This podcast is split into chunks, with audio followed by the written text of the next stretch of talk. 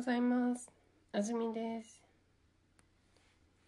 1月14日火曜日です。あずみズイージージャパニーズスモールトークを始めます。えっと、聞いてお分かりの方もいらっしゃるかもしれませんが、引き続き風邪をひいています。最後にエピソードを撮った日から38度ぐらい熱が出ましてほとんどベッドから動いていません。何日経ったかあんまり覚えていません。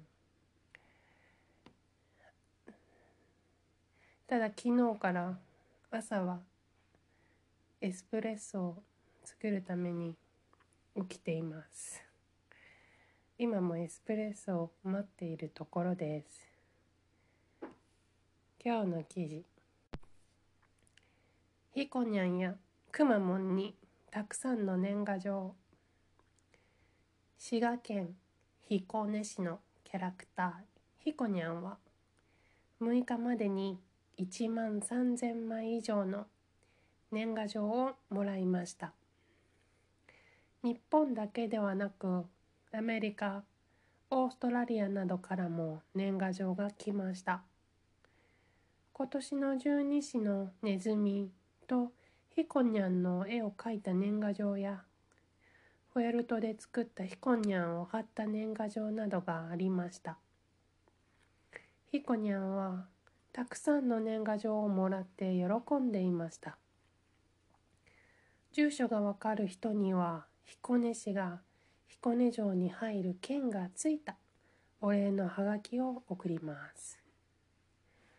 熊本県のキャラクターくまモンも7日までに6,000枚ぐらいの年賀状をもらいました。台湾や香港アメリカなど12の国と地域からも年賀状が来ました。くまモンは年賀状を送ってくれた人にサインやメッセージを書いた楽器を送ります。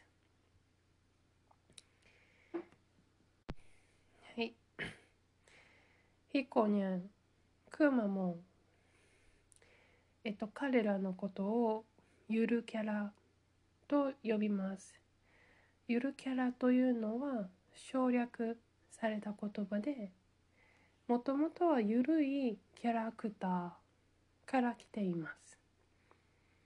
ゆるいというのは緩んでいるというルースというゆるいですね。で、あのかわいい感じ。で、ひこにゃんやくまモンというのはこのゆるキャラのブームを作った先駆けのキャラクターで、えっ、と今もこんなに人気があります。ゆるキャラブームはもうかなり前の話なんですけれどもすごいなぁと思いますね。やっぱりあの彦根市に行くとひこにゃんがいたりするので嬉しいんですね。同様に熊本に行くとくまモンがいて嬉しいんですね。だからやっぱりいい消えないんですね。年賀状。えっとこのエピこのチャンネルでも何度かお話ししてると思うんですがえっと日本のお正月の文化の代表的な一つに年賀状という文化があります。直接会えない人におはがきで元日の挨拶をすることでしたね。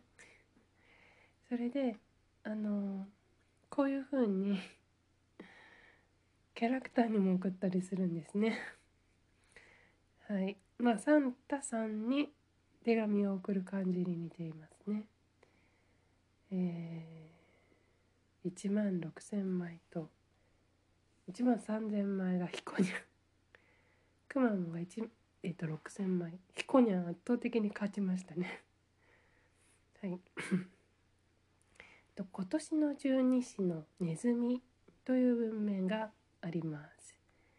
えっとあエスプレッソができましたね。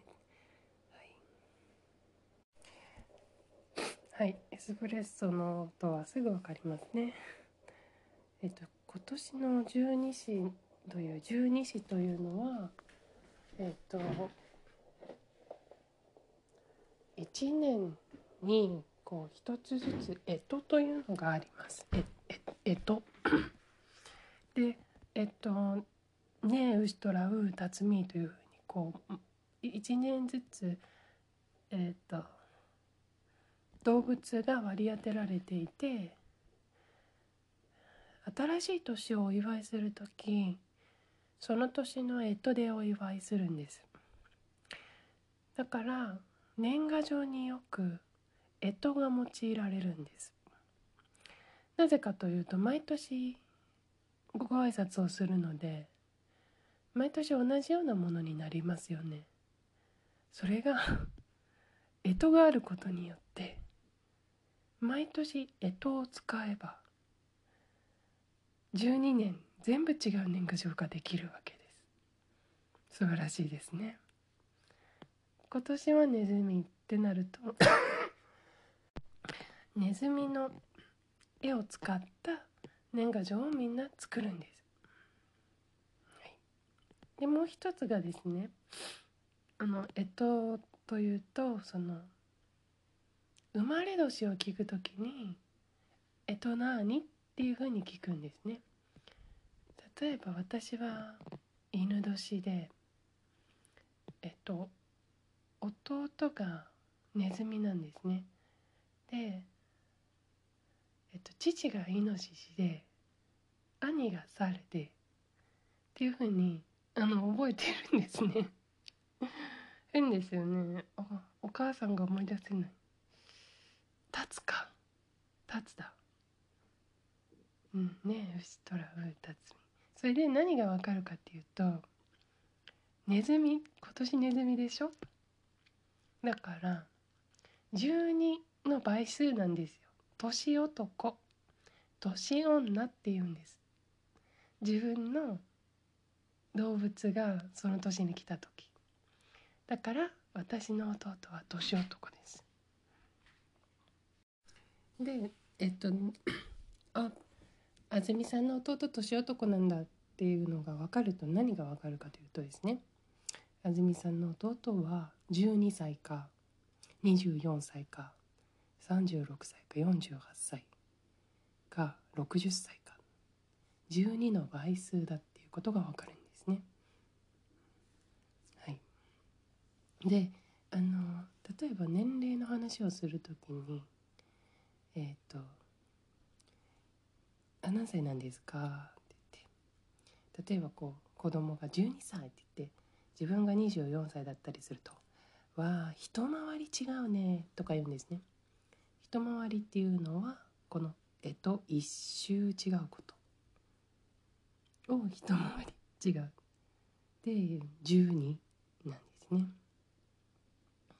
はい、えっとこの前アメリカのアメリカ人の友人とこうクリスマスカードと年賀状の違いの話をしていたんですね。で何枚を今年は送るの？って聞いたら確か彼女は5枚と言って私はすごくびっくりしたんですね。あの私が日本にいた頃は、えーと、100枚以上送っていてえっ、ー、と、毎年送り続けるんですね基本的に。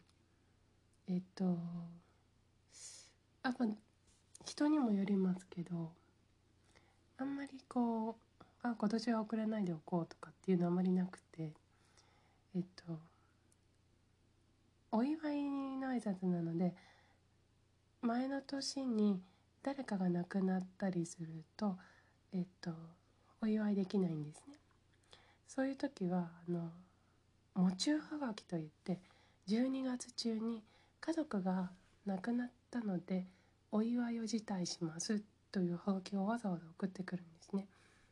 でなのでまあ夢中の人だけ除いてでまた次の年また夢中の人は戻すんですけどっていう風にしてずっと延々と続くんですよ。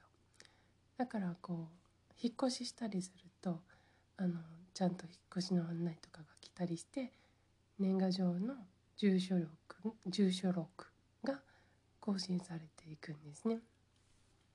それで5枚ってすごいなと思ってあなんかやっぱり全然違うんだなと思って。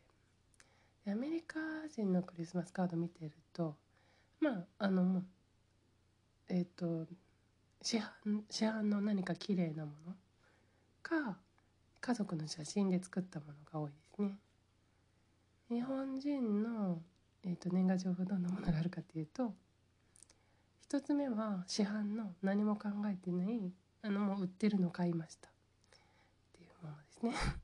で次はあの子供の写真で作りました っていうものですね。で最後は独身の人とかはたまにこう手書き風のものをくれたりする仲のいい友達とかもいますね。